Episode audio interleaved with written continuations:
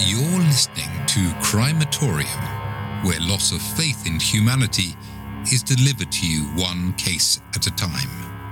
Listener discretion is advised.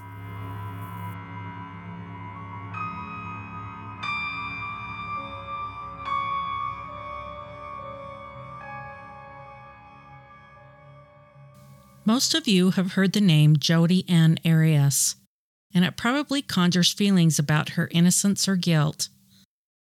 Some hate her, some idolize her. Questions arise like Was she really defending herself? Does she have a mental illness? And if so, what is it? Was the killing of Travis premeditated? This case was a media sensation, with thousands of spectators glued to their TVs watching the trial including myself. On Twitter, there was a Camp Jodi and a Camp Travis, with interactions much like the Biden and Trump supporters now. Many people defended her because they believed that Travis was a player and that he used her. They also believed Jodi's claims that Travis was a pedophile. If you're not familiar with this case, there are plenty of videos and articles that cover it in depth. This video will go over some of the highlights and the happenings surrounding the trial that I found interesting. So, with all that being said, let's get on with the show. Part 1 Jodi's Childhood Jodi was born on July 9, 1980, making her 41 years old now. She has one older half sister and two younger brothers. She describes her childhood as happy for the most part, up until she turned seven. It was at that age, she testifies, her parents began to use corporal punishment on her and her three siblings. She describes to the court how her mother and father carried out this punishment. Thinking is that um, your life was pretty ideal up until about age seven. Is something different after age seven, or? Um, it seemed like, um, well, my parents would just, you know, spank us or hit us as discipline. So it seemed like at age seven, around then, it started getting a little bit more intense. Um, that's something I remember. You said they started spanking you. Well, I was spanked before on occasion. Just it seemed like the frequency and the intensity of it increased around that age. What do you mean by that frequency and intensity? Um, well, just there were, um, I think that's the first year my dad started using a belt. Um, my mom began to um, carry a wooden spoon in her purse. You were just now telling us uh, that your mother carried a spoon with her. What did she do with that spoon? Um, it was um, a wooden kitchen spoon that she would keep in her purse, and um, if we were misbehaving, my brother and I, this was before Angela and Joseph were born, um, although it continued through that point. If we were misbehaving, she would use it on us. Sometimes she would pull the car over, and you know, if we were just being brats or something. You said that these were frequent, these incidents where your mother would hit you, they were frequent and intense. I think those are your words, right? They were definitely intense, but they increased in frequency okay. as I got a little older.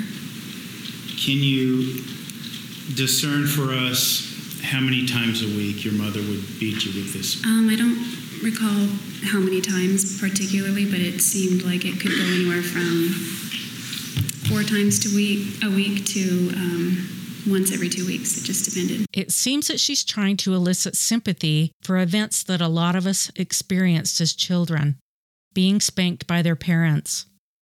It's safe to say that what she went through pales in comparison to what she did to Travis.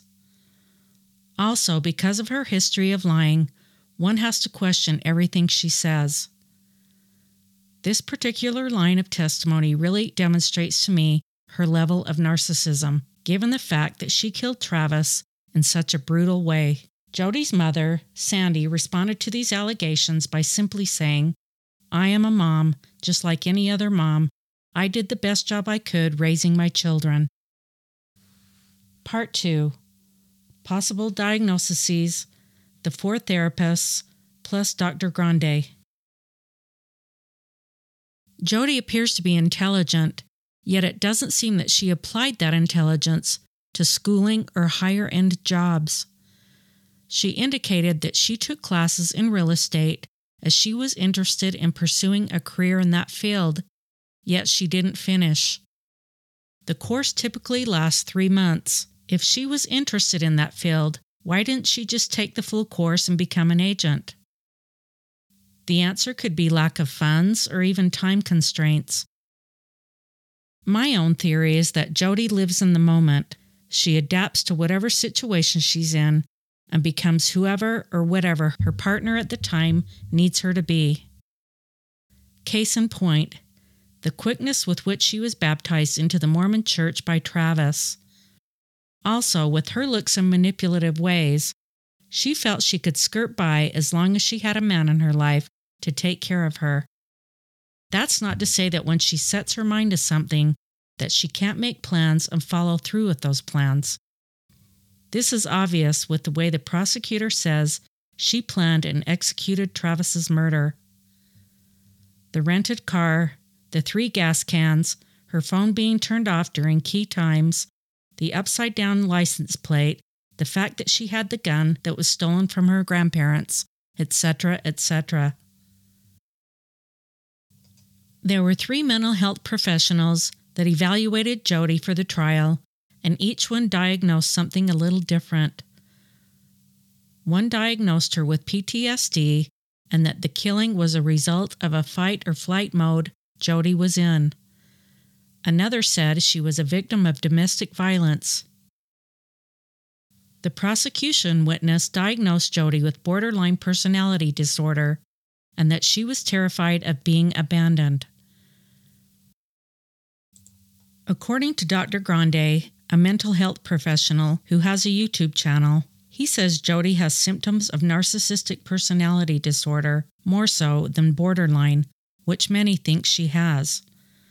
He didn't give her a definitive diagnosis. He said that sometimes people just do bad things. If you haven't watched his channel, I recommend it. I'll leave a link in the notes. Part 3 the crime. On June 8, 2008, Travis's roommates discovered him deceased in the shower of his Mesa, Arizona home. During the investigation, his ex girlfriend, Jodi Arias, was brought up many times as a possible suspect. It was stated that she was obsessed with him and often arrived at his home uninvited. She was also suspected of slashing the tires to his car. Travis suffered a gunshot wound to the head and 27 stab wounds all over his body. He had a deep gash on his neck that was six inches wide and one and a half inches deep. The medical examiner, Kevin Horn, testified that Travis's carotid artery, jugular vein, and trachea were slashed and he had defensive wounds on his hands. Fingerprints were located throughout the home, and officers located a camera that had been placed in the washer. Investigators were able to view the pictures from the camera and match the fingerprints found in the home to Jodi, which led them to question and arrest her. In the interrogation, Jodi informed Detective Flores that she didn't go to Travis's house while on a road trip at that time. He used several investigative techniques to get the truth from her, but Jodi stuck to that story.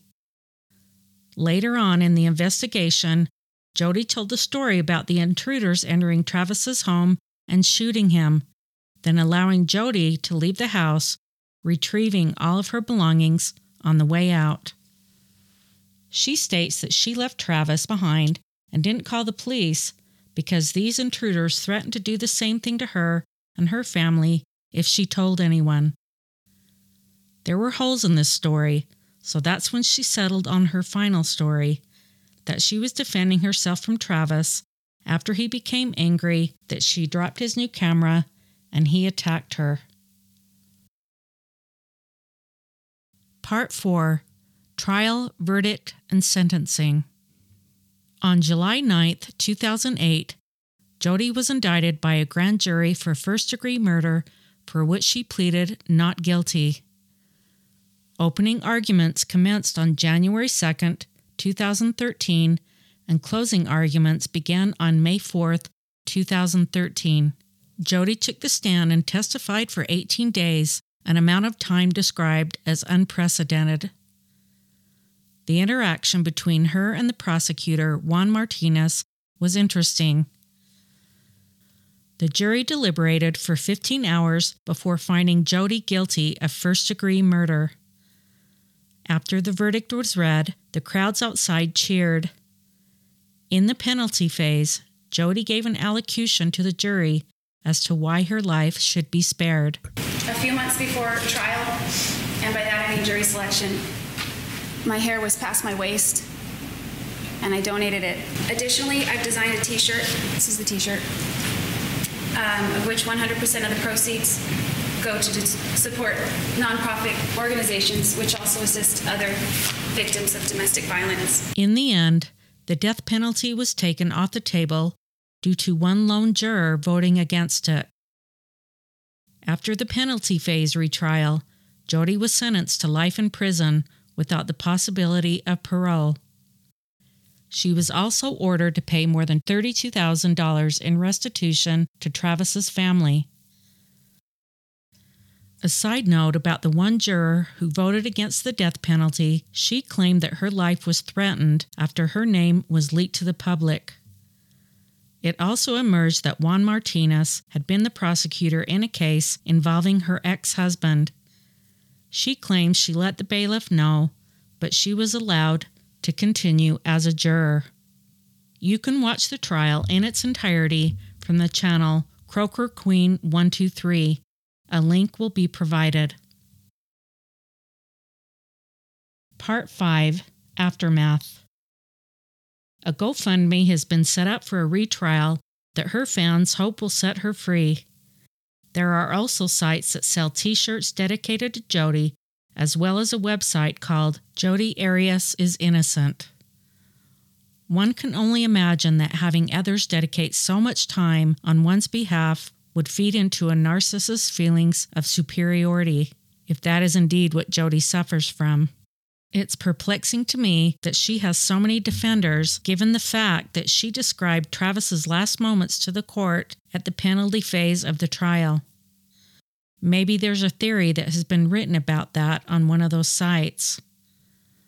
A quote from one of those sites says Remember, each day that passes takes us one day closer to Jodi's release date.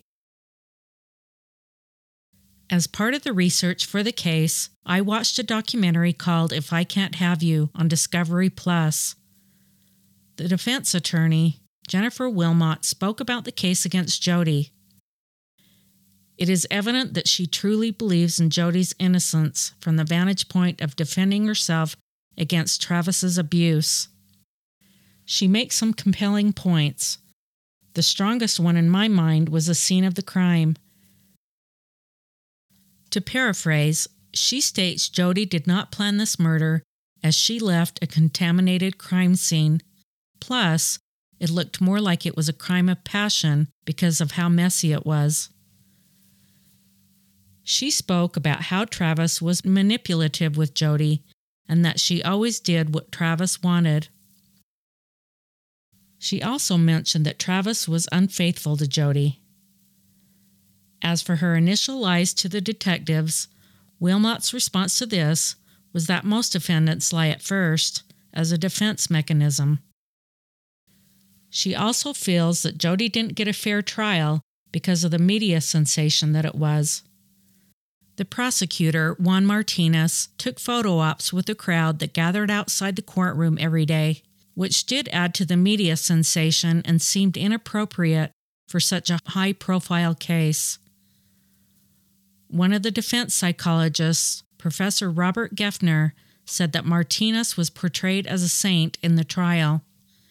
He also states that he is in possession of nearly 15 pages of text messages between Travis and other women, and in those messages, Travis gets sexually graphic.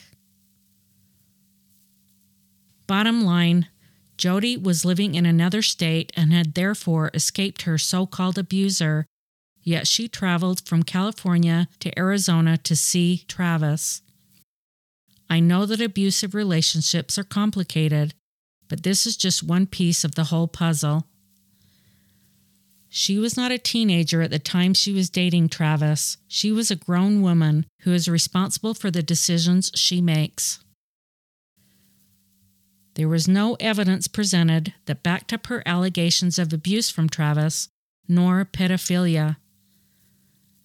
I think it was established that Travis looked at Jodi as not a life partner, but a sexual one. Does this justify her murdering Travis? No, it doesn't. Jodi slaughtered Travis in life and again after he died by making unsubstantiated allegations that he was not around to defend. In the notes below, there are some links to more information regarding this case. There are photographs of Travis at the crime scene and at the time of the autopsy. If you want to view those, I won't show them here, but some can be found on Wild About Trial. There were many twists and turns in this case, and here are a few that I found interesting. Travis's friends testified that Jodi would often enter Travis's home uninvited, as she knew the code to his door. They also stated that once the code was changed, she entered through the doggy door and even slept under the Christmas tree. Jodi won a Christmas singing contest in prison, and she and her cellmates received a turkey dinner. Shining. It is the night of our dear Savior's birth. Long lay the world in sin and error pining till he appeared and the soul felt its worth. After practicing law for 30 years, prosecutor Juan Martinez agreed to be disbarred rather than go to trial for years of accusations of sexual harassment and professional misconduct. By agreeing to the disbarment, he is not admitting to any wrongdoing. A photo expert testified in court that he could see a reflection of Jodi holding a camera in Travis's eye. It was presumably the last photo taken of his face before he was killed. This is a reflection of the left eye as depicted in uh, Exhibit 159, correct? Mr. Alexander's left eye, correct. And this is uh, the, the eye we see as reflected in Exhibit 159. This is a focus on that. On the, on the Mr. left. Alexander's left eye. Basically, what it is is a reflection from uh, uh, the cornea, and it's actually, it's interesting because if it was not uh, in the middle of the pupil, we would not have got that kind of uh, photo. What it is, if, if I may stand, You may stand. it's, a, it's, it's basically a camera being fired from this position, the camera held uh, about chest height. And the reason you can tell that is because of the center of the flash, and you can see, and you can see the chromatic aberrations around that, which are the colors. And we can tell the height relative to the cornea, correct? The height, the, the level of the camera relative to the cornea. You, met, you, you stood up and you demonstrated to us how you could see that the photograph was being taken. Uh, it would actually be more like this. Okay. Okay. So I, again, I don't know the height of Mr. Alexander, and I don't know the height of Miss Arias, so I'd be, it'd be uh, purely speculative. So I did an outline, a rough outline of what I can see uh, in the lab. What you've done for purposes of demonstration here is that you've shown us a figure that is visible on your equipment but not visible, completely as visible here, of a person holding a camera, correct? Yes. And uh, this outlining you've done, uh, that's not an alteration to the photograph, is that correct? No, the only thing that was changed on it, uh, the uh, light level, the overall, what would you call brightness, was cranked up by about 19%. Jodi and Travis exchanged 82,000 emails throughout their relationship. Jodi has filed for appeal twice since her conviction, both citing prosecutorial misconduct. Her conviction for first degree murder has been upheld each time. The prosecution team wanted to introduce evidence that Jodi tortured animals. Torturing pets. The defendant tortured her cat, and I want to get into that. And it's in her notes, and it's something that she knows about. And if this is the chart that they're going to be using, I've already established that the family of origin uh, issue is involved.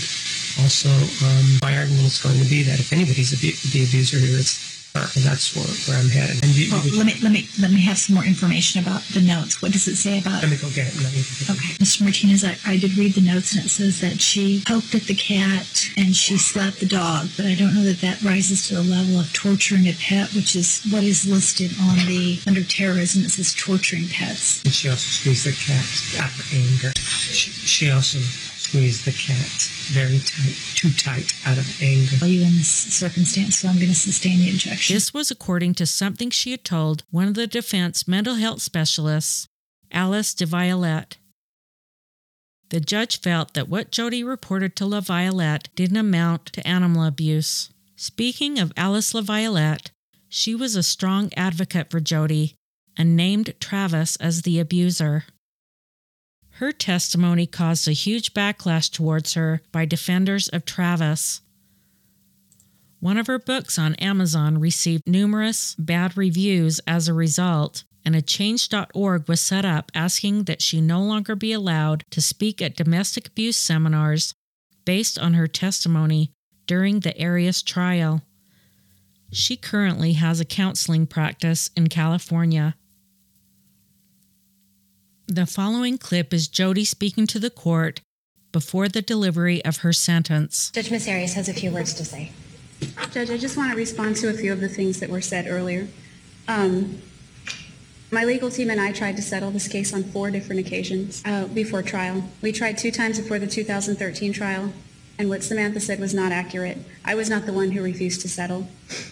It was Travis. Uh, it was Travis's family who not only refused to settle and insisted on both trials, but then they bragged about it all over social media, including posting a group photo on the steps of this very courthouse, holding out all of their thumbs down, refusing to settle. As for not wanting the death penalty, it's my firm belief that death would bring me untold peace and freedom. That's my personal belief. If I died today, I would be free and I would be at peace. For years, that's exactly what I wanted. But I had to fight for my life just like I did on June 4th, 2008, because I realized how selfish it would be for me to escape accountability for this mess that I've created. I have two brothers, two sisters, several nieces and nephews, a mom, a dad, eight aunts, nine uncles, over 20 cousins that I've grown up with, as well as countless friends, all of whom would suffer greatly if I took my own life or if I allocated and begged for the death penalty and then got it. I did not drag Travis through the mud. I protected Travis's reputation for years. I did say he was an influential person. I kept his skeletons in the closet all to my own detriment for years. What I testified to was not false. They were not made up. They were not things that I wanted to get out into public either. But when I was on the stand, I told the truth. Your Honor was also here during the second trial when a lot of evidence came to light that supported my testimony from people that never even knew me but knew Travis. I do remember, as I testified to this, I'm sorry, I think I would have testified to this in the 2014 trial. I do remember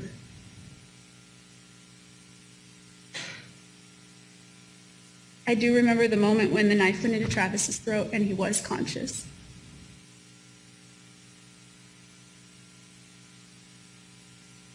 He was still trying to attack me. It was I who was trying to get away, not Travis, and I finally did. I never wanted it to be that way, Judge. The gunshot did not come last. It came first. And that was when Travis lunged at me, just as I testified to, and just as the state's own detective testified two years ago before he and Juan got together and decided to change their story for trial. As for not being abused, maybe I wasn't badly as, as badly abused as Travis and his siblings were by their parents. But I didn't consider it abuse either. I didn't consider being beaten and hit and all those things abuse. That was discipline in my family. That's how my parents were disciplined by their parents. That's why I didn't consider those things abuse. I understand now that that's abuse. So for Samantha to say that I was not a victim of abuse is wrong, because I was. And my family understands that now. And we, like my mom said, I didn't come with instructions. They did the best they could. They didn't do it because they're bad parents. They did it because they thought that they were disciplining us, and that's the best that they knew how. The most important thing I want to say is that I am very sorry for the enormous pain that I've caused the people that love Travis. I never thought I would cause so many people so much pain. I live every day wishing that I could undo what I did to Travis and wishing that I could take away their pain, just put it onto myself. To this day, I can't believe that I was capable of doing something that terrible.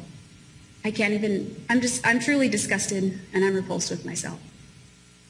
I'm horrified because of what I did and I wish there was some way I could take it back. That's all I have. It's chilling and it gives us more of a candid peek of the real Jodi and what happens to people when they cross her. Let me know in the comments what you think about this case. Did Jodi act in self defense? Thank you for watching and listening. And until next time, take care.